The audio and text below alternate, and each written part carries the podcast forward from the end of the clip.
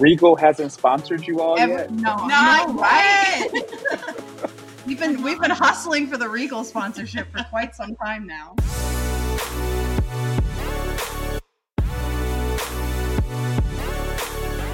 Hello, everybody, and welcome back to the Ride Home Podcast. My name is Abby. Hey guys, it's Caitlin. We are super excited to have a panel of guests for the first time on the ride home. We have some people that we've been following on Instagram for quite some time. We also have a very long-time friend uh, joining us. So I wanted to introduce everybody. We have first Michael Napoli. He is our college friend. Um, I went to film school with him. We actually, Michael was.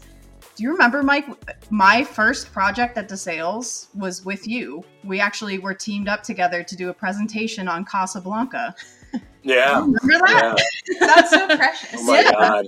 Yeah, I was honestly thinking of the the project where we're doing the PSA, a smoking PSA. But Yeah. good good good memory. Good Yeah. memory. So, Mike, um, just tell us a little bit about yourself, um, how you became interested in film, and also your favorite movie. Well, my name is Michael Napoli. Uh, as as Abby said, I went went to DeSales University with both Abby and Caitlin. Uh, I live in Astoria, which is a part of Queens in New York City, um, and I currently work in digital advertising at Univision. Um, and my favorite film is Sidney Lumet's Twelve Angry Men. Love it. All right, and then we're gonna kick it off to August next. This is August Keller from August Keller Writes on Instagram. You've been doing some really great um, Instagram reviews for movies that we've been following along with. Tell us a little bit about your journey with film and how you got into reviewing, and obviously your favorite movie as well. I spent a lot of time in front of the TV as a kid. I just was always a fan of uh, that medium. Um, I went to film school at Long Beach State University. I didn't finish. Actually, I, I you know, I was on a few few uh, student film sets, and I just realized it wasn't for me. The actual filmmaking process is hard. I think you guys know that it's a it's a grueling, grueling profession, and I realized that I actually just liked watching and critiquing more than actually making it myself. I, I love Red Letter Media. I think they were like the guys that really got me like to like love film crit, and I follow other stuff too, like uh, Studio Binder. I think is another great uh, resource for the breakdown of film techniques. So I'm just a big fan. My favorite movie is I I, I feel like this is kind of a loaded uh, answer, but I love Fight Club. Uh-huh. Um, I know it's kind of like a lot of dude bros like that movie, but um, I think I like it for the right reasons. Fight Club's a great movie. I don't I don't judge anybody who says that. So yeah. I know it's a film bro movie, but I think it's great. Next we have Eric Ekwueme from um, E Squared Film Reviews, also a film reviewer on Instagram. Eric, what's your journey with film and what's your favorite movie? My journey to movies really actually started in 2018 with Movie Pass. So if y'all remember, the worst Yeah, business yeah. Ever made, but the best experience for people who love movies. Yes. Before that, I was more into television. Um, but with Movie Pass, I obviously wanted to get the most bang for my buck. So that summer, I was in the theaters every single day, just seeing things that I was never seen before and fell Yeah. in love with the medium. So um, for the last five years now, I've been headfirst into movies versus television and watching as much as as possible. Um, Yeah. And then the reviewing came into effect of just needing a creative outlet. I feel like when you're in school, you get to write a lot, um, you get to create a lot. But in my particular role I'm in now, I don't get to do that as much. So this was just a creative outlet for me. And then what is your favorite movie? My favorite movie it, uh, feels like the most basic answer, but I'm representing it today, and that is Jurassic Park. Um, Yes. hmm That's it's, absolutely my top 10, uh, like for sure. it's the movie that made I feel like a lot of us in our generation fall in love with film. Um, and then it's also one of those movies that when you revisit as an adult, you don't have almost the cringe embarrassment of like, of course, a nine year old would like this, the 20 Right. something me doesn't. It, it holds up perfectly. So, So, getting started on our Oscar pregame, we're going to go through some of the major categories because unfortunately we can't go through every single one of them. Um, I wanted to kick it off with Best Supporting Actress because I think that's kind of a hot topic issue this year. Um, Michael, what are your thoughts about the Best uh, Supporting Actress category? what are your thoughts specifically about the Jamie Lee Curtis buzz? Because I know it's kind of a controversial topic right now. I will say for for best supporting actress, it's it's kind of interesting because I think all the nominees are well deserved. Uh, Yeah. Usually, uh, this this type of category lends itself usually for a lot of veterans, and uh, we actually have two well deserved veterans that are here. And as you mentioned, the aforementioned Jamie Lee Curtis. Yep. Uh, I know that she was definitely a surprise winner at the Screen Actors Guild. Yeah. Uh, for me personally, I I was very surprised by that, but they people have to understand that that's the union of actors that vote on that. Mhm. So a lot of the times, the Oscars sometimes do lean into storylines and and narratives of certain actors that get rewarded, right. whereas SAG is a different. Uh, they do and they don't, but SAG does a lot of the time. And so for this, Jamie Lee Curtis is a more seasoned veteran over Angela Bassett. But. I honestly think I my hot take is that I actually think that the two veterans cause a split, uh-huh. and then even then, Jamie Oh. Lee Curtis has is has two splits because she's Okay. now has she has her co-star with Stephanie Hsu. So there's Uh-huh. the out the outpouring of love for everything everywhere all at once. Yeah. Where does the lion's share of awards go to? And then you also have the veteran split between her Right. and Angela Bassett. So I think that there could be a there's a potential split for Jamie Lee Curtis in two different scenarios. And there's a part of me that thinks that Kerry Condon is the one that comes away with it. Because Whoa, she that is a hot has- take. She got she got the BAFTA win. Uh-huh. Mhm. The Oscars always tend to throw a surprise somewhere in their winners. Yeah. And I think supporting actress is the category that will do it among all the acting awards. Uh, I like so I that. think That's a hot- that's, that's I a think hot that I take. think yeah, I think that's my hot take. I, I'm uh, I have money riding on it, so I think that's why I, I think I also I think that's also why I'm going for it. But I also if I were to pick my personal choice, like if I were to fill out a ballot, Kerry Yeah. Condon would be my winner as well. Okay. I may be on the say. I may need to put some money on Kerry as well. I, I am curious though, um, if that were to happen, what is the backlash? Because it seems like Angela Bassett has been sort of the saving grace for that. Um, a lot of black women being left out into in the major categories, and Absolutely. that assured Angela Bassett win seems like the Academy's one. Like, look, we didn't, we did not forget black Uh-huh. women. So if that, if Kerry does win, what is the backlash of this particular Oscars because of that? Right. I think there's already a little bit of backlash too with Jamie Lee Curtis being favored over Stephanie Hsu. Like, I think a lot of people are thinking that her Stephanie performance was significantly more Mhm. impactful or, you know, more key to the movie than Jamie Lee Curtis's character, which Jamie Lee Curtis, don't get me wrong, I'm obsessed with Halloween. it's like I'm I'm beyond the a biggest fan Jamie Lee Curtis fan. biggest maybe Jamie Lee. Curtis fan. But I will say, even though like a part of me, like my heart will literally soar getting to watch her like win an Oscar, I still don't think she deserves it out Yeah. of the rest of the nominees, if that makes sense. I agree with pretty much what everyone's saying. Um, I think it seems to me like it's a three person race right now between Bassett, Condon, and Jamie Lee Curtis. Um, of those three, I prefer Condon, which makes me want to lean Condon.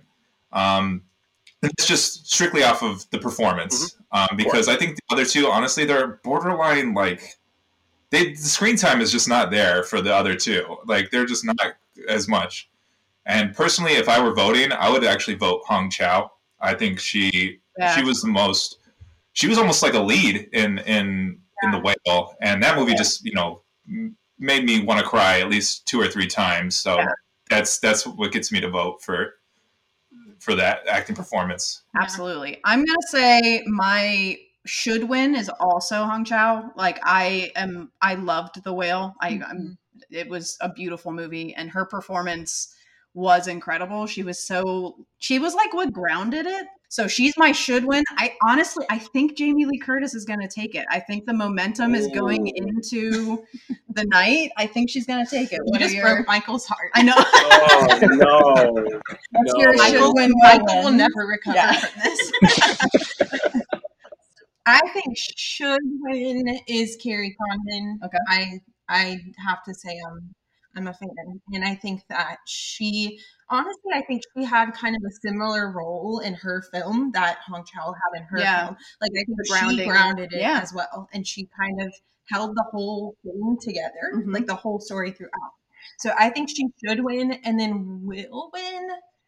I don't know. I kind of I'm with you, August. Like I really think it could go a Like, lot either of way, different ways yeah. because I also agree with you, Eric. Like I think they could potentially face a lot of backlash if they don't give it to Bassett. Like they're Mhm. always they have been in the hot seat for a very long time, you know. And I think, yeah, yeah. So I think I don't know. I really can't say who I I, will think say, will.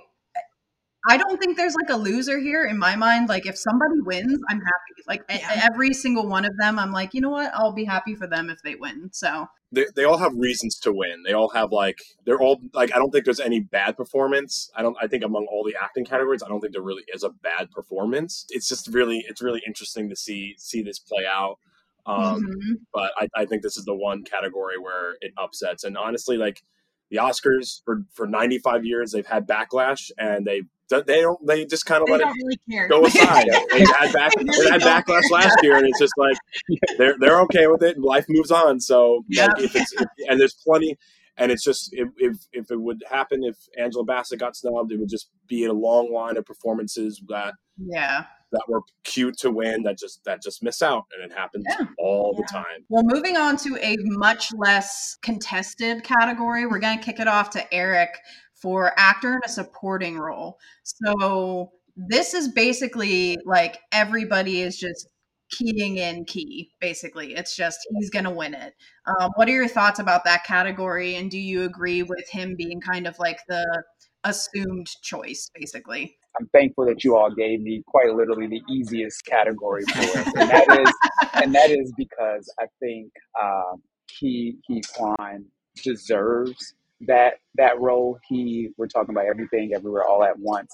Uh, Mhm. He he was the heart of the center of that that movie, and in some ways, depending on how you watch it, he acts um, almost as as a lead. When I watched that movie uh, with my girlfriend, obviously the first time I loved everything about it, but I saw so much of myself in his character. So my first read of it was through his eyes um, as a man who's trying to fight this battle through love. Um, and of course, after watching it again, I see it more through all the other characters' eyes. So I, I do believe that his eventual win or predetermined win is Mm-hmm. well deserved. I'm looking at the other individuals in that category, and the Banshees of Inisherin um, seems to, in a lot of these categories, seem to be canceling each other out just because Yeah. they've had so many quality performances. Brendan Gleeson and Barry Keoghan was both amazing. I think if I had to go between one of those two, it would be Barry. Um, Yep. Keoghan, I, what a what a performance and oddly one of the funniest performances and heartbreaking performances I saw know, all in Mhm. one. Um, but then, if I'm just saying the person that would get me out of my seat cheering would be Brian Tyree Henry. Oh, Um, yeah. I, I enjoyed Causeway. That performance was really good. I don't think it necessarily deserves to win over these other performances, but if somehow, some way he ended up winning, um, I would be running around. You would see videos of me running around Doing the house laps. it's, it's one of those things where it's like, okay, it's, it's, it's one for us there. And Yeah. he puts in so much great work on the television side and now moving into more of that movie star aspect. I'm just happy that he's he's here. I think Bullet Train was one of our favorite like dark horse movies this year. We we loved it, and he was so good in it. We haven't Yeah. gotten to Causeway yet, but I can imagine he's amazing because he's like one of those actors that when he's on screen, you're just like locked, Locked in in. on him. Yeah. He's so good. You can't see him on screen without feeling like I need to just watch everything about him. Yeah, Um, and in that movie, to go toe to toe with Jennifer Lawrence and sort of her big return and still the show to be sort of he's, he's an actor in a supporting role, but he feels like the the lead in that movie. Michael and August, do you have a should win or a person you would like to see win also? He, he should win. I think he he's he should win. Um, and I agree that I think uh, Keoghan is probably number two for me. But uh, just a couple guys I, w- I was just thinking about who didn't get nominated that I'd like to shout out. Yeah, Um, absolutely. I, I think uh, Mark Rylance and Bones and All. He was oh yeah, he was a creep. He, Yeah, he he's just so menacing and so uh but like you don't he's just so quiet and calm and collected and you don't know why he's so menacing i mean that's how i felt and i, I kind of feel lame for mentioning uh ben whishaw you know because he's the only man and woman talking Mhm, but you know he had that really you know heartbreaking moment at the end that kind of yeah. I think almost stole the show for me Yeah. um, Yeah. that that whole movie you know i think that movie just got so under nominated and i think he could have gotten nominated personally but We saw Yeah, that that's- yesterday, and I agree. He Yeah. was he was such a unique performance throughout that movie because you know all the women were so like they all had this like edge to them and having the man be the soft spot of the Mhm. movie and having him be kind of like the emotional grounding was i thought a really interesting like Yeah. twist to have that you know have the man be kind of the the soft side of the film i thought that was a really cool um, aspect to it I definitely do agree with Mark Rylance, though. I think Yeah. that his performance, I'm just still really salty about all of the snubs that We're Bones and All. Like, I can't talk about it. um, like, Bones and All is just so under nominated, and it pisses me off. Um, so Yeah. I could get on that soapbox for a really long time. Um, but no, I think everybody is deserving, but no one's more deserving than Key, of Yeah. course. Um, Barry Keoghan would be number two for me as well. Michael, how about you? Do you have any snubs or who you would like to see win over Key or The moment I saw everything everywhere all at once back in almost a, a year ago, yeah, it was a I- long Wow, time. I Yeah. walked out of the I walked out of the film saying I because usually like I'm sure everyone sees films and like oh man I would love if the Oscars would do would go that route. Yeah. Yeah. More to my surprise, I had no idea that everything everywhere would be this well embraced, Right. and Yeah. he would he would be the, the, the, the default winner of the film overall. yeah. Uh, and then again, Barry Keoghan would be would be my second. Uh, and honestly, kudos to the the Oscars for recognizing Brian Tyree Henry, and I would even say like recognizing Judd Hirsch just because of one scene performances are so rare, like and, and they're so profound. Usually, there's something like a Viola Davis in Doubt. You have like a Beatrice Straight who's won for Network, so like kudos for them for just kind of being a little bit more uh, just kind of going by the performance as opposed to people that have campaigned the most often. Yeah, yeah, yeah, Uh, yeah. and then and then for performances that I really want wish to uh, to have seen get nominated, um, despite the the mixed reaction I had, I the the most entertaining part of Babylon was Brad Pitt by far, and I thought he was like the the part that I really just enjoyed, and I enjoyed Uh-huh. the story, and I actually think that his storyline was better than the artist as a movie overall and does a better job of executing that story. And then another name that I really want to throw out. This is definitely a dark horse, but I love Theo Yassi, who was the the like the antag- not antagonist, but the love interest in Emily the Criminal. okay. I thought he was really good. That was just a performance that stuck out to me. I'm gonna be the dark horse here and say that. I, if it was up to me, I would have vote. I would vote for Barry. Um, I think his performance was human. I Mhm. think we get a lot of representation of mental illness in the past as like they're these freaks, and I think his performance was so human and so real. So many of his lines, it like my heart literally like ripped into like shreds. Yeah. Um, so he would have been my vote for sure. But still, I think he is absolutely deserving. I I will say one last thing I would really what I really liked about Ke Huy Quan and what, what kind of stood out from the movie is like the fact that like just like the different types of hats that he puts on, it's the same character, but like the different genres that he's jumping into and in the universes, it's just like just it's just so surprising because not every actor can really do that. And just to, to see just like this veteran or wherever he was just kind of come in and completely just go 100% into it was just like such a loving surprise. And i, and I think that's why uh, it, it, it really just kind of resonated. And i think a lot of actors really can't do that i think just because of their their their brand their image and for someone like him just to really have a little bit more flexibility and freedom as an actor to Yeah. kind of play in within that role is, is just so so wonderful as an as a viewer to see that Absolutely. Yeah. Cool. All right. So then, August, we're going to kick it off to you for the two screenplay categories. Um, So, adapted, we'll start with adapted, and I'll just list them off quickly is All Quiet on the Western Front, uh, Glass Onion, Living, Top Gun Maverick and women talking. Caitlin audibly went hmm, to Glass Onion, so that's how she feels about that.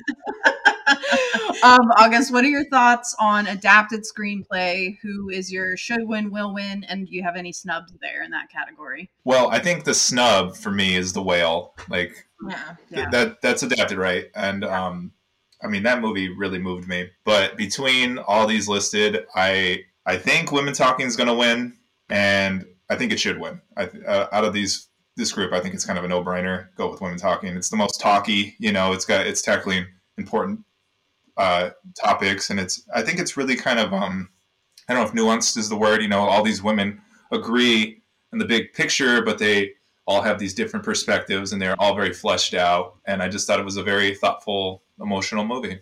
Yeah. Yeah. I think the thing that stood out to me the most, again, we just saw this yesterday, so it's fresh on my mind, was that the dialogue was so it was like watching like water move like Yeah. it was this fluid you know they all were playing off of each other and then there were you know obviously the two little girls off in the corner that were kind of you know adding the little comedic moments Mhm. where it was just such a balanced screenplay and I, I really appreciated that about women talking so i completely agree with that michael eric do you have any thoughts about adapted my only thought about adapted is just how weird of a of a list of nominees this is. I'm looking at it. I, I enjoyed Glass Onion a little bit Mhm. more than you all, but yeah I would not I would not have put it in one of the top five of Mm-mm. scripts. I, I thought it was fun, I but either. it wasn't necessarily well written.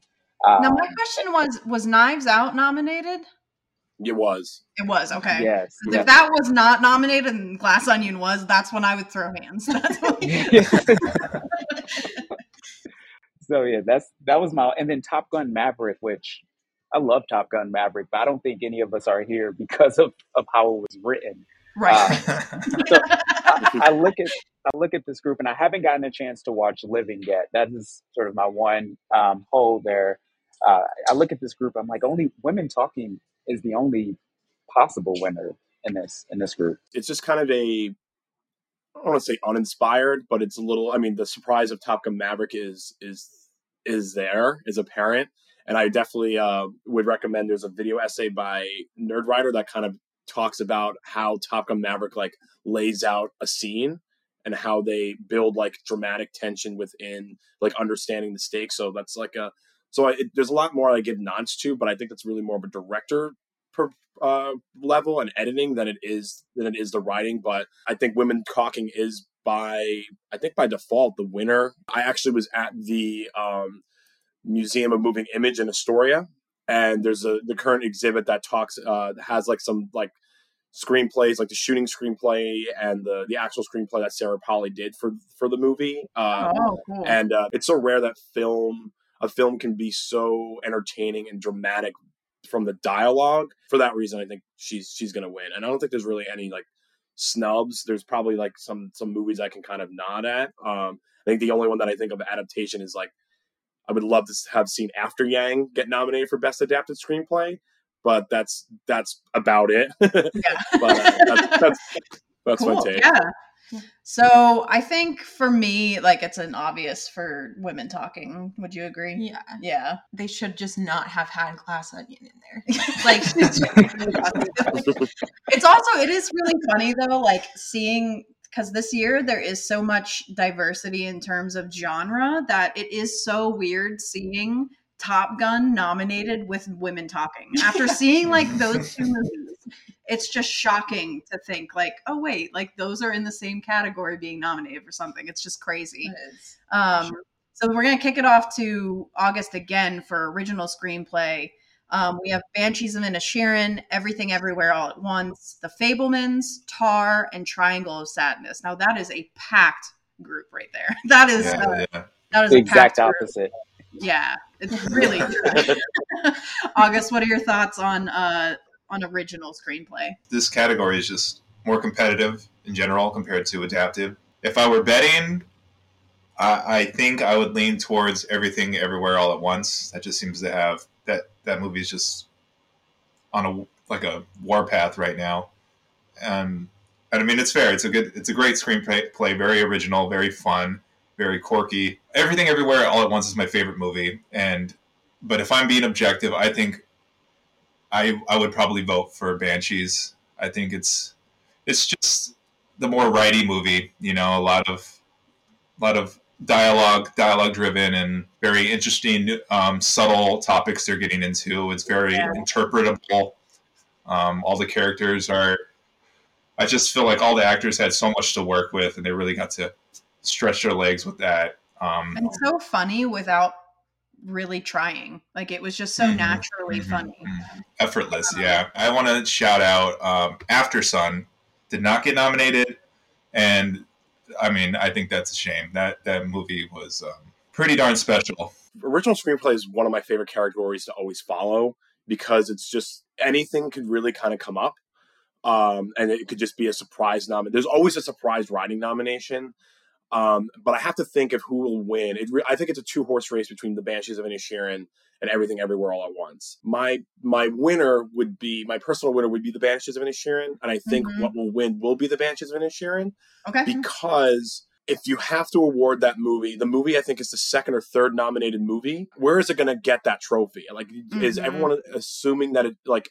Are we going to believe that it's just going to walk away with with a goose egg yeah. of Oscars. Mm-hmm. So what's the best chance that it's going to win? So I think Martin McDonagh will get the prize, but I would I wouldn't be surprised if everything everywhere all at once won because I think in re- I think of as of this century and maybe even within the 90s it's like the most creative concept and the the how the screenplay works. So I think of like Eternal Sunshine of the Spotless Mind, Her, um, Birdman, just all these like unique films. Get Out like the the idea wins the Oscar, not not necessarily the most well written or the best like dialogue.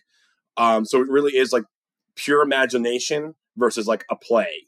So like it really depends on what the Academy wants to go for, and I th- and I I think that's why the Banshees will will kind of come out in the end. But you know, kudos to any one of those nominees that that uh, any of the nominees that get the prize. So now it's no it's no uh, secret. I am a I do not like the Fabelmans. I hated the Fabelmans. I'm going to put that. I'm going to put that out there into the universe. So I'm just going to leave that off the list. But I think the other four nominees are all of them across the board. Like I am, I love this list, and I think growing up, like original screenplay was also like the category I watched the most because I wanted to be a writer. Yeah. Um, and so you know, I still, even though I'm an editor now, but it's still just the one I lock into. So um, I'm gonna say I also would give it to Banshees of Inisherin um, if it was me personally, but I think the momentum of everything everywhere all at once is gonna take it. Eric, what do you think? So I agree with Michael that I do think Banshees will win because this just looks like the place to to honor that movie um, I don't think that they'll win much else, even though it is one of the best, honestly, top five movie of the of the year for me. Um, the momentum is going towards every um, everything everywhere all at once, so I can see that winning. Uh, but I just wanted to bring up Tar because I thought that yeah. the more I've watched that movie, I think I've seen it three times now. The funnier you have gets, time on your hands. we got a Tar oh, super fan. listen to this. We tried to do, uh, not tried. We did a double feature of Tar and Everything Everywhere all at once. Oh, that was, oh my god, the longest night of our yeah. lives. We started at like six p.m. and it's just we had drinks in the middle. It was a great time. Amazing. it was a lot. It was a lot to ask of my friends. Um, but I think Tar, it just it's funny in subtle ways. It's ambiguous in the right way. Sometimes I think ambiguity can just be either writers or directors just not wanting to give it an ending or not thinking of how to actually end it. This one, it seems like Todd Field's idea, but he left it open enough for all of us to interpret it in whatever way um, mm-hmm. we think. And that's just, to me, that's the fun of movies is I get to watch somebody's vision, but then I get to infuse my thoughts into it, and the writing allowed that. So I would, I if I were giving it to somebody, I probably would give it to Tar, um, but I, I can see Banshees taking it. I'm so glad. I'm so glad you gave that nod, Eric. Yeah. I'm so glad too because I really love Tar. Yeah. I think that was definitely in the top five for me this year as well. And I think I have to agree with you on the writing. Like it was so for me it was so captivating and Yeah. it was just the film itself was captivating but i think i also liked that like that we had some liberties with it and that we Mhm. could kind of you know take it where we wanted to take it and Yeah. kind of imagine what could happen and i thought that i agree with you i think that's just the fun of movies in general um, but i do i also love banshees so much too so Mhm. i don't know i think it'll probably go to banshees I hope. but yeah. I don't know. It's I a it's. I think it's really honestly a tie of Yeah. who it will go to is either going to be Banshees or Everything Everywhere All at Once. I don't Yeah. see it going to anyone else, but I do. Yeah. I agree with you. I think Tar deserves a little bit more attention than it got. But how great is it though that we're sitting here talking about a movie that has literal hot dog fingers in it, being something that's like Yeah. like nominated for original screenplay, or like Mhm. you know we talked about this in our episode of the podcast where like everything all everywhere all at once has such a boyish sense of humor, and to see it like thriving in this kind of environment, like original screenplay, and we're talking about best picture and stuff like that. It's really fun to see where this this Oscar season is going, and we're seeing such different movies being nominated and actually not only being nominated but being like in the conversation. So I'm really excited about that. I hope the Academy got copies of the Triangle of Sadness screenplay and just saw the section of just like every sub other line was like vomits, poop, poops, And she shits herself and Yeah. vomit. and then the boat goes out. Spoiler alert. Yeah. All right. So we're going to uh, go to Eric now for we're going to do cinematography next. So our nominees are All Quiet on the Western Front, Bardo, False Chronicle of a Handful of Truths, Elvis, Empire of Light, and Tar.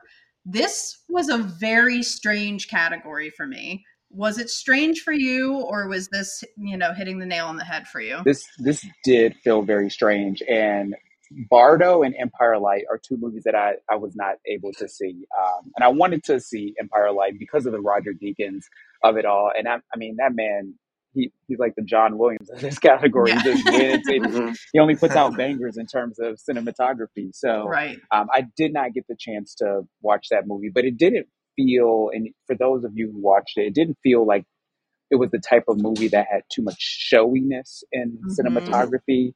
Um, from the movies that I saw, All Quiet on the Western Front was beautifully shot. Um, it was, I mean, it was a devastating movie, but the visual, the blueness of it all really brought me into that story. Um, and then the other thing that I will say about this category with Elvis, with Mandy Walker, potentially, I think it's maybe the first woman winner in cinematography or one of the few uh, women winners in cinematography. I think that would be incredible. Elvis was a very hit or miss type movie for me. I think we'll talk about that in Best Actor. The look of it was unique. I can say it was unique.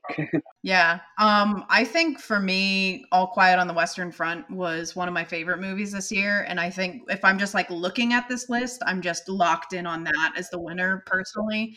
But Banshees of Inisherin was gorgeous. And I have no idea how that was not Mhm. nominated. And I think also my dark horse snub was Bones and All. I think the cinematography in Bones and All was just it was like watching like a painting on Mhm. on screen and i think i also haven't seen the two that you saw um, or that you mentioned eric um, bardo and empire of light michael august have you seen either of those two I saw them both.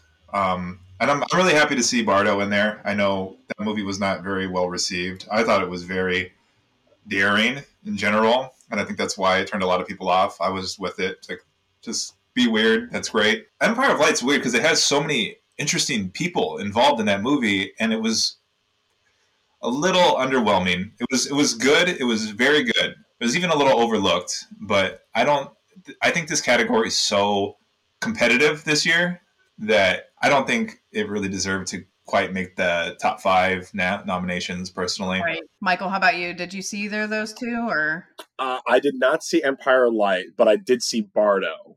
Uh, I saw that on what is it? I think I saw it on seventy millimeter, or no, I saw it on thirty-five millimeter in Oh, Manhattan. And I, I'm the complete opposite of, of what August said, and I actually think that this that its nomination is the worst nomination among all the categories this year. Uh, I I thought that the cinema- I thought I thought the I thought the cinematography, especially for Iñárritu, was just very like a step lower than the Revenant cinematography, and I just thought that the nothing it was nothing that I haven't seen already from from this filmmaker, and I just thought that the the palette was just very muted and just very just like just very uninspired. Um, and honestly, I think this whole category is there could have been a lot more to the imagination. Like I would have loved to have seen the flight sequences really be shining for for Top Gun Maverick. And I think for me, there's only one clear winner for for cinematography, and I will give my send my flowers to to Tar. Yeah, I think Tar has the, in my opinion, the best cinematography performance. This is the one dream win that I, if I were to be, really be surprised, like what Eric's saying, yeah. jumping out of my seat, the cinematography for Tar is is the is the one that stands out because I think it just it reminds me of like looking at like those like high fashion mm-hmm. magazines, like mm-hmm. they're just like because for me, I, I think recently within the past couple of years, like it's just the most cinematography, long shots, uh, or like the, the prettiest lighting. But I think for for Tar sticks out. It's just like a lot of the compositions that just like that stood out and just like silhouettes. And it's just not often you see a, a, a drama where it's just humans just being photographed. And she's photographed really well. Um, fingers crossed for Tar. Tar really was one of those movies where, like, when I got out of it, I felt like a little tired. Like, I was just like, oh my God, a little bit sleepy after that. But, like, the more I thought about it, I was just like, wow, that really, like, they, they, they did that. Like, they really did that. And I agree that the composition of so many of those shots, especially like, I thought what was really interesting, particularly, was the framing on Cate Blanchett, depending on where she was in her story mm-hmm. where when she felt big it was shooting her from down low and when she was small it was you know it was shooting and it's such like simple movements but it was really mm-hmm. successful in doing that honestly i do have to agree with tar though i feel like the cinematography like i'm kind of a music nut mm-hmm. myself mm-hmm. i think that the cinematography almost felt musical yeah um it felt like it was kind of moving as if it was its own score like yeah. the camera was its mm. own instrument kind of, I don't know. I felt like the whole thing was just very musical. It felt like a symphony. The, yeah, the whole movie did. It really did, and I think it definitely deserves it. I didn't see All Quiet on the Western Front because Abby told me I wouldn't like it um, because it was very graphic. um, so I haven't seen it, um, but I think. Yeah, I'm really sad about Banshees and Bones and All not being in this I especially category. think if we're looking at this list, like if you watch Banshees and then you watch Elvis, you're gonna tell me that Elvis gets the nomination over. Uh, right. Like that's that's I guess that's where I'm getting fussy, but yeah. I I mean I de- I definitely we can get into it later. I definitely loved Elvis, yeah. but I don't think it's deserving of cinematography yeah. at all. I don't think that's where it shines. So. Yeah. I would vote for All Quiet, and I just want to shout out uh, a few movies that I think I, I would like. Uh, I think Decision to Leave I think was a really mm, yeah movie. I think Babylon was really well shot. And I don't know. I don't. I know this is kind of a controversial movie to bring up. I don't know if it's. I should, but I want to just say that I liked how Blonde was shot too. It had a lot of interesting choices, kind of I, in the same line as um, Bardo, where I thought I, I just appreciate the experimentation, even if it didn't always make a lot of sense. One other movie that I feel like this is the place that I can at least shout it out is Nope. Um, yeah. I, I really, yeah. Nope. You, you can shout out Nope for any category. Yeah. you. So just go okay. this is a Nope safe split, uh, place yes. here because I, I feel like people got too into their minds about what a Jordan Peele movie should be that they didn't give this a fair shot. I mean, it's of any of anything, it is his by far his most beautiful film, and it is shot so well for a movie that has so many night scenes to be so clear. Um, and the intention on how he created the night scenes to be so clear was interesting to to listen to on the podcast he did. So I just wanted to shout out shout out note one because it was totally blanked in the nominations. But if there was one place, this is this, and I guess sound design um, as well would have been mm-hmm. where I where I would have placed it. Yeah, absolutely. Um, we're gonna keep with the technical categories, and we're gonna move on to editing next. So, August, what are your thoughts on editing? So we have Banshees of Inisherin, Elvis, Everything Everywhere All at Once, Tar, and then Top Gun Maverick. This is a loaded group again. Um, very contested, I think. But what's your pick here? And do you also have any snubs? I, I like the occlusion of Tar. I think a lot of times people confuse best editing with most editing, and I think Yeah. Tar does a good job of doing more with less. But you know, I think if I were, at, I think what should win and what I think will win. What I, what should win, I think I'd vote for Everything Everywhere All at Once. I I know it's kind of boring to keep saying that movie's name. Um, I think Top Gun has a chance of beating it, though. You know, it's got the the vroom vroom of it all, um, and and the, and the I love it. There's no other way to put it. That's So accurate. uh, and I, I and uh, the big snub for me is Babylon. I think that we. I know it's three hours long, and that kind of turns people off, but there's just so much uh, like pop to it. I thought that movie was just hilarious, and I think the editing really elevated that. Um, I think for me personally, when I got out of everything everywhere all at once, um, I am an editor by trade. I think my brain exploded and I said, that has to win. I was just like, that, I don't care what else is nominated, that has to win. Um, so that's kind of my like shoe in that I would vote for. But Eric, what are your thoughts on on editing as well? Copy and paste with all what August said there. Um, yeah, I, I thought Tar was edited. So again, maybe Tar is my favorite movie of the year. I think Everything Everywhere All at Once Yeah. is my favorite. But the more I think about Tar, is just it's it's the movie that I wrestle with the most. And I thought it was edited in a way that they took away some of that sureness so that I could wrestle with it. Um, but when you were talking about everything everywhere all at once, that is a perfect example of best editing and most editing happening in one movie. Um, so I, I would love to see that rewarded there. And exactly same snub Babylon. I liked it way more than I feel like a lot of people did. Um, and it's the editing of it, how it was paced for a three hour movie is is is why I liked it. Yeah. Michael, did you see Babylon? I did. Yeah, that was my that I saw that on Christmas Day. That's right. That's right. Now, what are, do you agree that that should be in the conversation for this? No, I, I don't think it should have been nominated. I think where it got nominated would have, is is is appropriate. Um, I, I will say like I, I think some of the editing was a little problematic, and I don't know really that's an editing thing as opposed to Chazelle's vision. Um, but I I personally wouldn't have given it a nod. Um, I think my winner, and I think what should what should what should win, and what will uh, what I think will win will be Top Gun Maverick. Okay. Um, I think it's kind of funny because when you look at everything everywhere all at once in Top Gun Maverick, you're really seeing like editing of of digital effects and then editing of practical effects.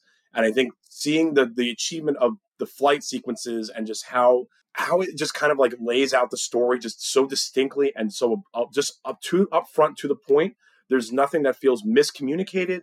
There's nothing like every intention, every you get exactly how every scene is constructed and what is going like what is the goal of each scene.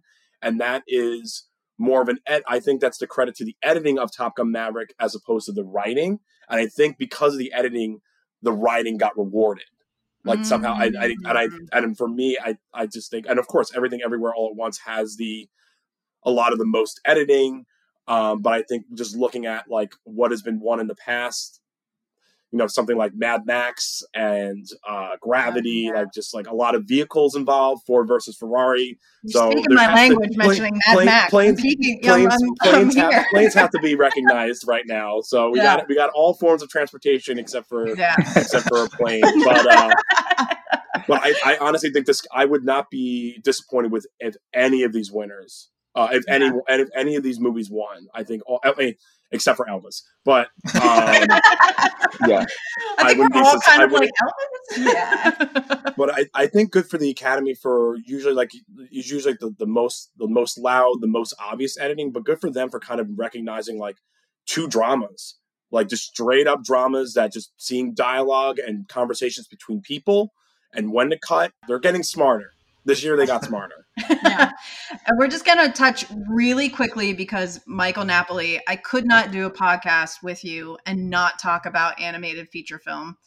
oh yeah I just I was gonna leave it off, and then when I was like, "Oh, Mike's gonna be on it," I have to talk about this. So, Yeah. animated feature film this year, we haven't seen. I think we've seen one of them. Yes. Yeah, we've seen only Turning Red. Um, oh we wow have we have Pinocchio, Marcel the Shell with Shoes On, Puss in Boots, The Last Wish, which I love that that's an Oscar nominated movie. like I just love that. um, the Sea Beast and Turning Red. Michael, my my animated guy, you have to you have to cover this one. What's what's your Well, pick I'll- for this year? the the one that will win, Del Toro will win his second Academy, third Academy Award for Pinocchio. It's it's just absolutely beautiful. Uh, the achievement of stop motion. I think that he just did such a wonderful job of creating such a a world filled with imagination. And uh, I would say the big, the one I would love to, s- that I would see win would be Marcel the Shell with shoes on because I Mhm. think that one like it's not the most animation, but I think it's like if I had to underline the word film, it would be Marcel the Shell. If I had to underline the word animation, it's Del Toro's Pinocchio. Gotcha. But of those, of the one I would wish that got snubbed would actually be my favorite animated film was Apollo 10 and a half, a space age story, which is Richard Linklater's like semi autobiographical story of him growing up during the space age.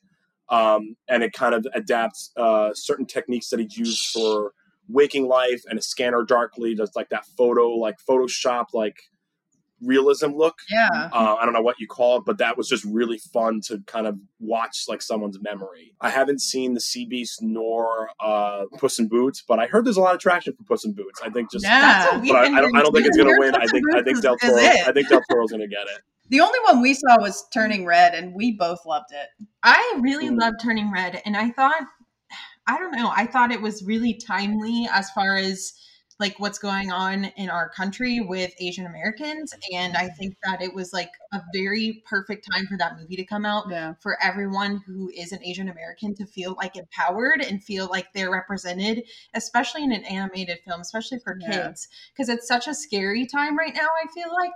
Um, to be a kid in general, Well, she's and she's a middle school guidance counselor, so I think watching Mm. Turning Red was like that hit. yeah, it hit me right in the feels um, Yeah. in a lot of ways. And I think that I really related to it just like from the standpoint of having been a teenage girl in that time period. um, yeah, in that time period. Like, I was just like, wow, like this is incredible. And it Yeah. was just so on the nose and felt so relatable. yeah. Um, so I was really happy to see that that was nominated because it, I liked it way more than I Mhm. expected to. Yeah. We're going to move on now and we're going to go to the four big categories. So we're going to do um, Best Actor, Best Actress, Best Director, and Best Picture. Um, Eric, we're going to go to you for, I think, one of the more controversial um, groups in this list, which is actor in a leading role. I know a lot of people are kind of handing it to Austin Butler and just assuming that he's going to win. That might be a little controversial for some people. How do you feel about that? What I will say is that Austin Butler was the best part of that movie. Again, Elvis. I mean, I don't know how much of a compliment that that is, considering our thoughts on Elvis, but he was. I mean, he did he did a great job in that role, and at least kept me interested for those however many hours.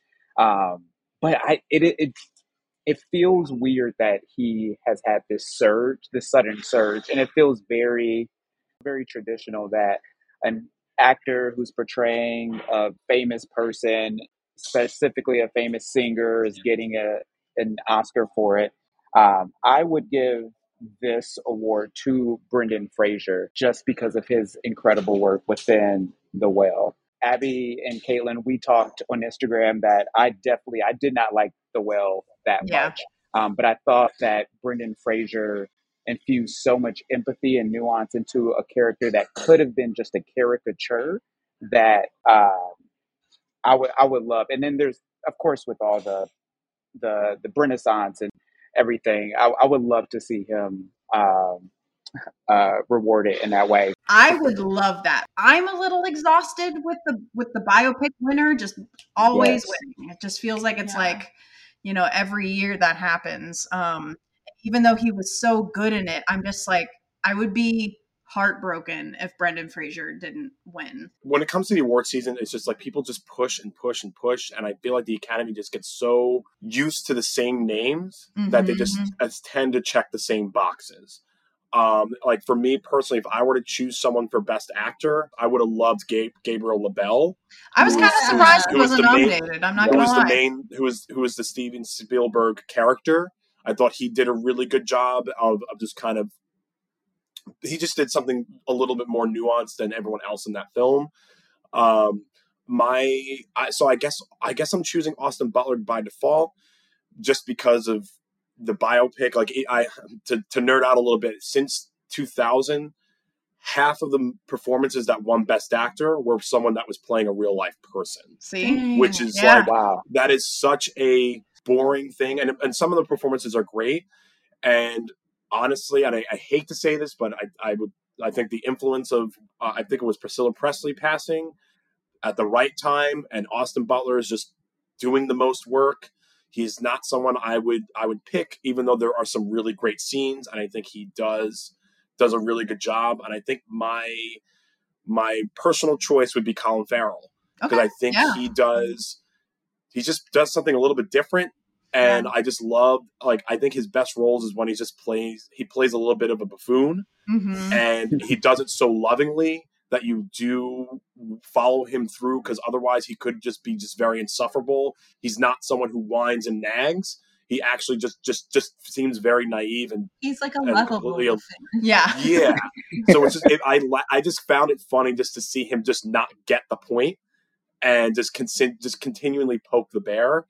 And I think my second choice would be, and I, and I congratulate the Academy for uh, nominating someone like Paul Mescal Uh-huh. because that is such a that's an actor like a such a like an indie role, but it just felt more like I was watching a human being as opposed to someone portraying someone that is real or someone that is putting on uh, physically transforming. It's just like I I want to understand what this person is like, and that he he would be my second choice. Now, August, did you, did you happen to see Living? Because we haven't talked about Bill Nighy in this category. Did you I have Living? not. No, You've I have not Okay. seen Has Living. anyone seen I Living? haven't either. Yes, No, we all a- haven't seen no. Living. We don't know. So we, Sorry. we don't we don't know. Good job, Bill um, Nighy. he probably did great. yeah, You were great in Love Actually. yeah. Yeah. What if they played the Christmas song if he won? I know he won't, but like they play the Christmas song that he makes in Love Actually when he accepts it. Uh, August, who's who's your uh, should win, will win for this one? Uh, I think. Well, I'm Team Brendan Fraser, but I also love Paul Mescal. Those two are like one A, one B to me. I forget. I think what is it? Butler won BAFTA. Fraser won SAG, Yes. right? So I think it's between those two if I were betting. Yeah. And I got. I, I guess I'd say Butler would is what I put my money on, even though I don't. I, I think he got the voice down really great, which is a hard thing to do because that voice is so like kind of like a character, like a Mhm. uh, caricature of itself at this point. But um, the snub, I want to I want to shout out John Boyega in um in Okay. Breaking and Okay. Breaking. Yeah. Um, that he just carried that movie, and uh, I think it just wasn't seen by enough people. Is probably why it didn't get nominated, but it was he was great. He did it all. I think the issue, like, I love every, I, you know, we've established that I love Austin Butler, like, to look at him. Um, so that's a whole separate issue. Um, but I think the issue that I'm having with so many people being nominated for playing another person is are they really acting well or did they just study a lot? Yeah. Because you have to put in a lot of work, yes, to play a real person, but is it a question of are are you the best actor or are you the best student? Like Yeah. did you just pour yourself into the content? I think that's my issue that's with fair. that and I think Colin Farrell and Brendan Fraser did such a more real job of acting and They built their character from the ground up. right and they didn't Yeah. have to do that studying of like just watching content to play another person and i think that their roles were so much more human even though elvis is a real person and we all know him and can Mhm. relate to that but i think their roles and their performances were so much more human Yeah.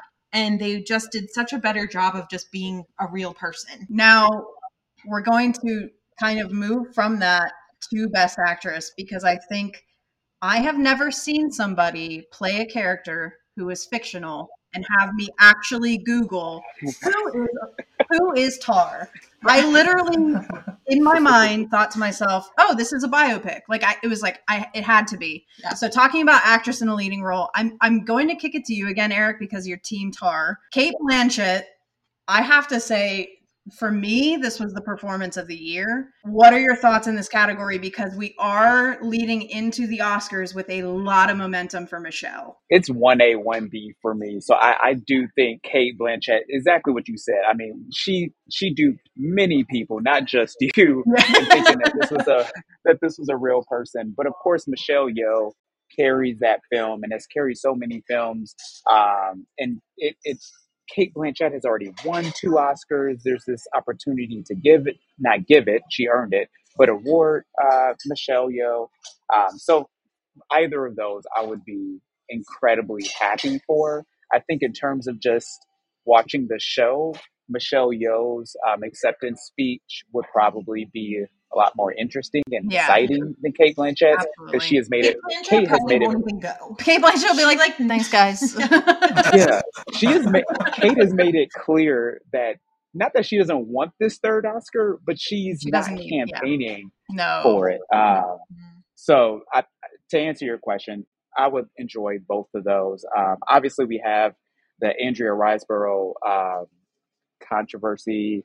And the Ana de Armas. That's also a And- controversy.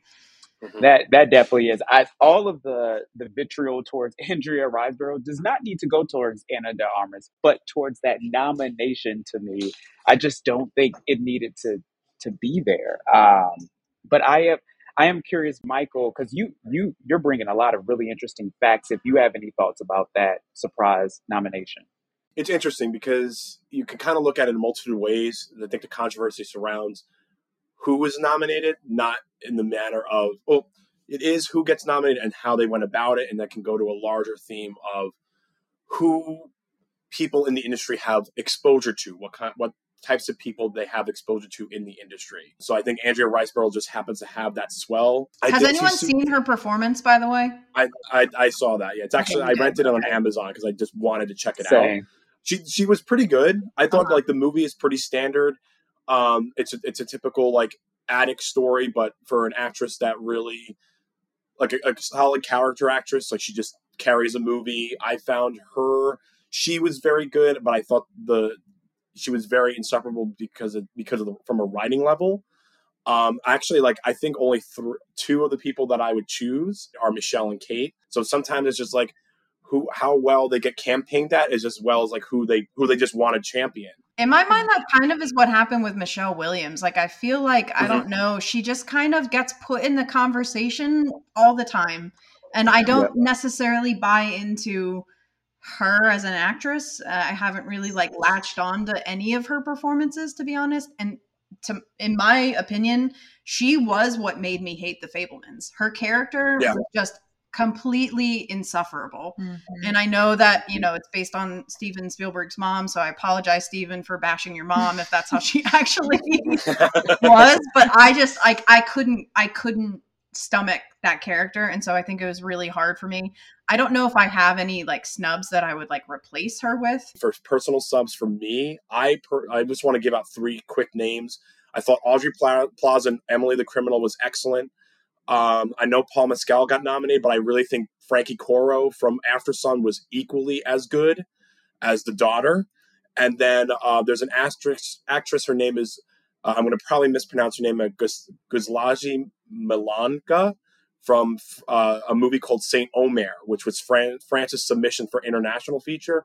I thought she was very de- like truly devastating in that role. Um, August, what are your thoughts on on actress and especially, you know, I think you mentioned blonde earlier. Like, do you have Mhm. any thoughts about Ana de Armas being in that group? Well, I, I will say that I'm one of the few people that liked Blonde. Um, and I know that's a, a whole conversation in itself. Um, and I do think that she was a big part of it. I think the Uh-huh. writing really was pretty one note, which I Mhm. think is a, one of the reasons people hate that movie. And I thought she did a good job of really bringing a lot as much variation to the performance as she could. You know, she's just sad the whole movie, sad, sad, sad. But she, she just brings little different levels of it and like hope and like different layers. So I don't hate that. Uh, I don't think she necessarily deserves to be the top five, but I'm not too angry about it. I, I think who I would pick is Cate um, Blanchett. Um, who I would bet on. It's it's a tight one. Um, I love Yeah. Michelle Yeoh. I'd be happy to see her win. Yeah. I, I I just don't think she necessarily uh, brought um, you know the like intensity. You know, the, you know I'm I'm I'm looking for someone to make me cry. Um, I know it's kind of uh, boring to say Olivia Colman's name at this point, but I It's do never think was boring to say Olivia Colman. You can, you can just give her every nomination ever. yeah she i mean she really um her performance in empire of light is like you, she's just like this quiet little like nervous lady and then there's a scene at the end that just kind of recontextualizes the whole performance um obviously danielle deadwyler i think that might that's probably the biggest snub of the whole the whole Mhm. night um and i also want to just shout out uh, mia goth in um Yes. Yeah. uh, you know, horror is, is, you know, she's she's great, but I'd still go with Cate. Obviously, I think I think that might be Blanchett's uh, best performance, at least that I've seen, Yeah. and that's I saying agree. nothing. I agree. Same. I Um, honestly, for me, this was the performance of the year. Also, Cate Mhm. Blanchett and Tar. I think, and I think you agree Yeah. because we've talked about it numerous times. Is I love Michelle Yeoh, and I I will be rooting for her. If she wins, I'll be so happy for her. But I think there's always going to be a part of me that's like, I wish these two movies didn't come out in the same year because Yeah. if any performance deserves an Oscar, it is Cate Blanchett and Tar. And I Yeah. think in any other year, I think sh- it, it would have been a shoe in, no competition. No one would have even talked about it. But obviously, there's so much momentum for Michelle Yeoh that there's going to be a Mhm. decent amount of competition there. Who I would pick and who I would think will win, it's it's Cate all the way. Yeah. All right. Yeah. Let's put simple. money down. and simple. now we're going to move on to directing. This one was, now that I have seen women talking, I'm upset. Um, Yeah. I'm just going to throw that out there. Um, I'm going to go to Michael first on this. What are your thoughts? I know you're a huge Steven Spielberg guy. Um, how do you feel about this category? this is tough because director is also outside of original screenplay director is also my favorite category to look at. I love when the directors and the, the writers just go for what they think is the best. Mhm. um, so i think like the nomination i think the ro- nomination of ruben ostlund was the surprise Yeah. even though some pundits were predicting it. Um, but i think the way that triangle of sadness like you can't count out the palm, the winner of the palm d'or. So you had i was just very surprised that it had that much momentum. Um, it's tough because like you have it's you're on the fence of do you nominate a person based on what they are like mm-hmm. physically or you know their gender their makeup? Are you checking the box off to hit a quota? Or do you but it's also you're you're nominating and awarding art.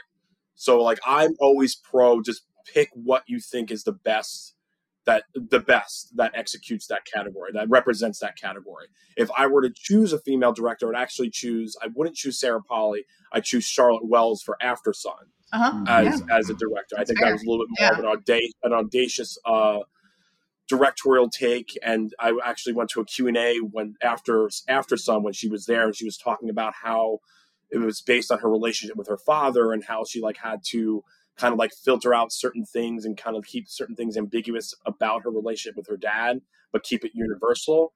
Uh, and I think just overall tonally, she just did a really excellent job of keeping it very simple um, and it, but but a lot of depth in creating the the, the relationship between Paul Mescal and and Frankie Corio. Absolutely. Um, but I think overall in this in this category, this this is a really strong one. I still want to see Steven Spielberg win a third Academy Award. I know Award. you do. Will that, actually, will, that, will that actually happen? I don't know. I give him a lot of credit for kind of showing his life and showing like despite the mixed reaction about his mother, just kind of showing his personal life on screen. I think the closest thing is like besides that really pertains to who Steven Spielberg is. There's two movies that do that.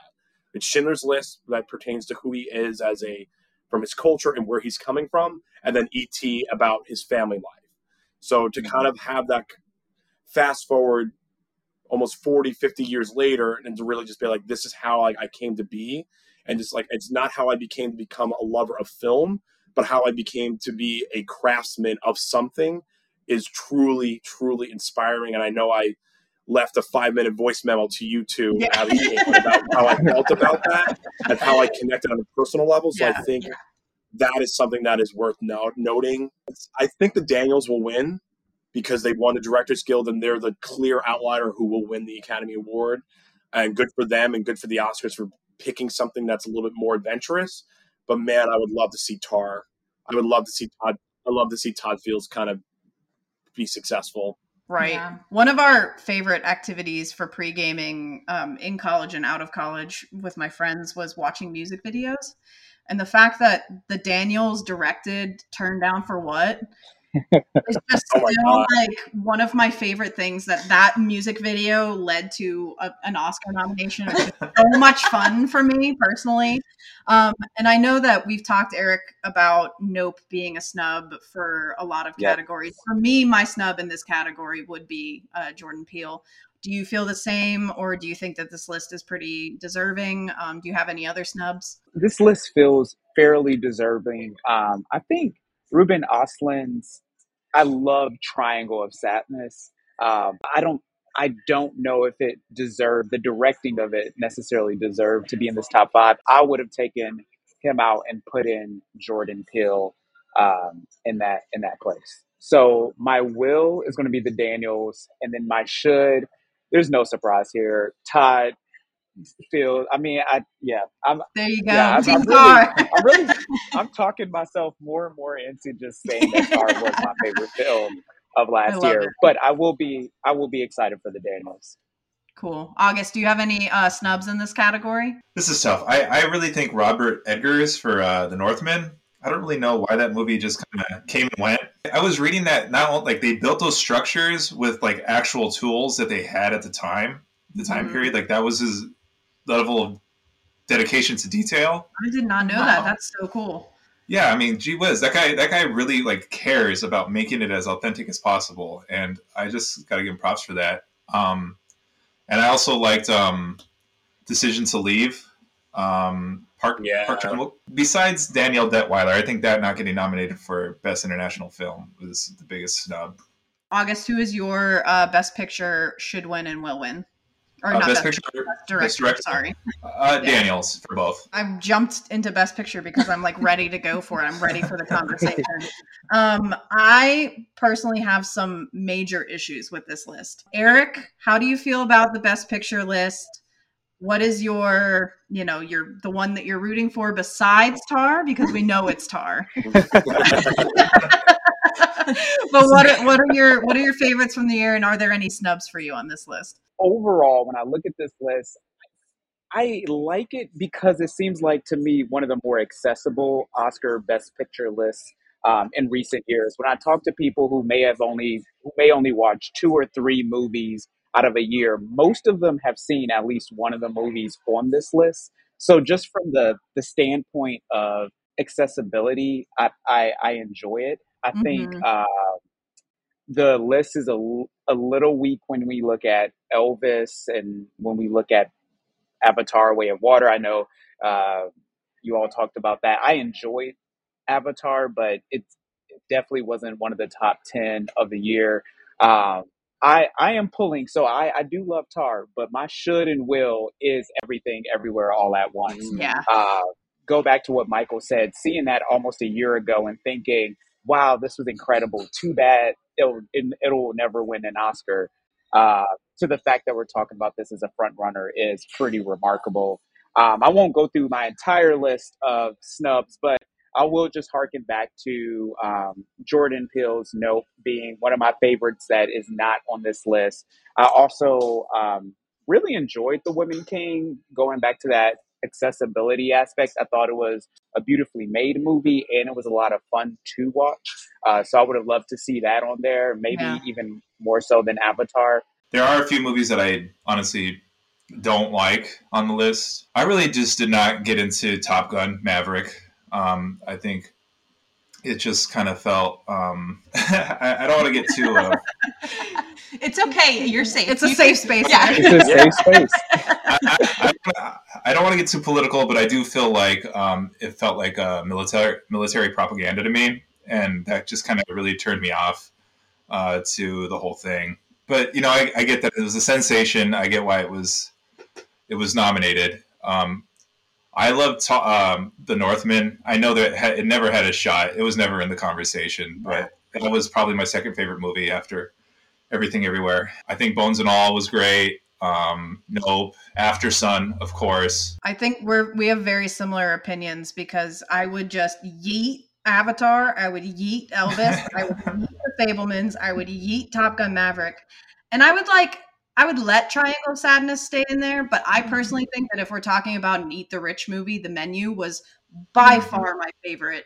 Um, way more than Triangle of Sadness. I would absolutely put that in there. I would put Nope in there for sure. Bones and All is both of our favorite movie of the year. We just Yes. connected to it on such like a deep level. And the fact that it's not even in the conversation like hurts my actual like It soul. makes me really sad. Um, but I also completely agree with you, August. I think The Northman was incredible. Like I, I remember when the movie ended, Caitlin, who like I would never have expected to like that movie, literally just looked at me and was like, "That was a badass movie. Like that was so good." And just some of the shots in that movie, like, still stick with me today. Avatar and the Fabelmans and Top Gun all just feel like they're in there kind of because of pedigree. Like it feels like it's just they're in there for who made it and and the the legacy of it, I guess. Now, Michael, I know you love both the Fabelmans and Top Gun Maverick. Personal opinion aside, if you were thinking like, yes, I love Top Gun and I love the Fabelmans, do you think that they truly do deserve to be in the Best Picture conversation? Yeah, yeah, because I think going off of what Eric was saying, uh, I looking back at what the Oscars have been going through. I mean, we're talking about backlash, and it's one of them is the the titles of the film that are nominated for movies of the year. And when you look at the history of the Oscars, it used to be the movies that made the most money would be a shoe in. Then it slowly started moving into independent films and the most pedigree, or like the, the like the art house side. Like Right. you got like a lion's share of that. And then that slowly started like that has kind of been the the, the way the tides have been. And I think because of now more people are getting in eh, now people are being involved and included into the academy, I will say that this has been despite my feelings about some of these nominees, I think it, it, it is accessible and it actually shows the wide variety of what the medium of film is and how different what they kind of represent to everybody and the joy that like majority of the nominees are in my top 10 Yeah. um, if I were to talk about movies that I wish could have been would have been nominees, I mean, I know I already talked about Emily the Criminal. Uh, I loved Saint Omer. Uh, I was a big advocate of the menu, and of course, the day the day will so come. I'm, I'm praying for the day that will come that a documentary would get nominated for Best Picture. But I really loved Fire of Love, Okay. and that should have been something that like if documentaries need to be. That's like the next step, you know, to show like the true lion's share of what film is. And I applaud that half like three or four of them were just like big popcorn or popular films. Like, and you know what? Say what you will about Top Gun Maverick and what what it may represent or what it kind of shows, but like I remember seeing that. I just remember like feeling the joy of being in a theater and seeing something that is bigger than life itself, than the Mm. life that I live, and something that just took advantage of all all elements the visuals the sound the the effects like the ma- i felt the magic of the movies work on me and i was laughing at myself that this was a, an unnecessary sequel to a movie that i don't even like to begin with yeah. but that but that but it just Yeah. that's just what happens though Yeah. it just happens Yeah. to be that and good good for the oscars for kind of like respecting like you know it is a technical craft but it also because my favorite film of the year i wish could win. There's a part of me that think it might pull it off surprisingly will be the banshees of inisherin. And the reason why i would choose that as the best film of the year is that at at the brat at the end of the day it's just visual storytelling. And to me it just felt the most timeless. It felt like it had the most interesting theme and uh, it's the most human theme of just how are we existing how does that reflect based on the people that we surround ourselves with with the Yeah. environment that we live in Mm-hmm. it just felt so simple and it just and it felt like a folk tale it felt like something that i could actually tell the story of the banshees of inisherin i could tell that to anyone that i know and i could feel like i can captivate them and the fact that that worked from a visual level incredible. was just was just so wonderful. Yeah. Um, but I think everything everywhere all at once just again the magic of the movies, the imagination of filmmaking, and all, techniques. I think everywhere will ever all at once will persevere in being the winner. I think at this point it's kind of even hard for me to think of what would like betting wise what would be second. Um, I think it's kind of just everything and then the herd at this point. Should win is bones and all. Which isn't even. Yeah. Which Justice isn't for even- bones and all. Justice Yeah, for for real though. Like, am, am I the only one that liked it? I don't know. No. Like, I just. Oh, I, I loved it. Top ten movie of the year for me. Yeah. Okay, so happy to hear it. Um, extra credit. Um, will win. I don't know. I feel like everything, everywhere, all at once is going to win just Yeah. because of the momentum. Just the idea of it is so Mm-hmm. expansive and different, Yeah. and what we have not seen, and so revolutionary. I think I would be perfectly fine if it won, but I think Banshee should win because exactly what you just said, Michael. I think it was so simple and it was so pure and human and just so relatable and so timeless and something that I think is just like this perfect little story hmm that could easily have just been like a short story, honestly, Yeah. and just told into, you know, such a visual. It did feel like something that you would have read in like high school English. Like, Yes. absolutely. Totally. Yes. And like the fact that it was written, you know, like he came up with this incredible idea. I think for me, everything everywhere all at once is the will win. I think the momentum is there. I think I would be shocked if Banshees won. I would be happy if Banshees won. Um, either way. I think for me, the dark horse, I know that it has no chance whatsoever, but I adore, adore All Quiet on the Western Front. I think it is a Yeah. gorgeous movie. I watched it when she was out hanging out with a friend one night, and when she came back home, I was like, I think that's the best war movie I've ever seen. And I'm gonna say, I'm gonna stick to my guns on that, and I'm gonna say that the, All Quiet on the Western Front is my favorite war movie I've ever seen, and it was done in such a way here. that. Opposed to Top Gun, like you said, August, it was like showing the horrors of, you know, militaristic expansion and and you know war and all that. So I really love that movie. What was everyone's favorite? What was everyone's favorite film from from 2022? It was bones and all for both of us. Yes. Okay, mine was Banshees. of Inisherin. Tar, everything, everywhere, all at once. Yeah. One A, one B. Yeah, Yeah. everything everywhere all at once for me. Well, I'm really excited uh, for the Oscars this year. I think this is one of the more exciting years. I think um, to go into the Oscar season, it was an incredible year for film. Yeah. Um, even if I might not agree with some of the Best Picture nominees, the the other movies that weren't nominated that are just fresh in my memory, like all across the board, I think we got so much good filmmaking this year. Shout out to horror, especially Yes. horror killed it this year with um we had pearl and x we had barbarian, Barbarian. we had nope i think bones and all can kind of it's like indie horror um it definitely has that body gore element to it i just want to shout out horror in general as a as a genre because i think this is probably the best year for horror in in quite some time um, so I'm really excited about that. But thank you guys so much for joining us. Um, this has been fantastic, and I can't wait. Hopefully, we can do this next year again. This would be great to get the gang back together and make this a thing. So thank you guys so much again, and everybody who's joining us. I hope you have a great weekend, and we'll catch you guys next time. Thanks for joining us on the ride home.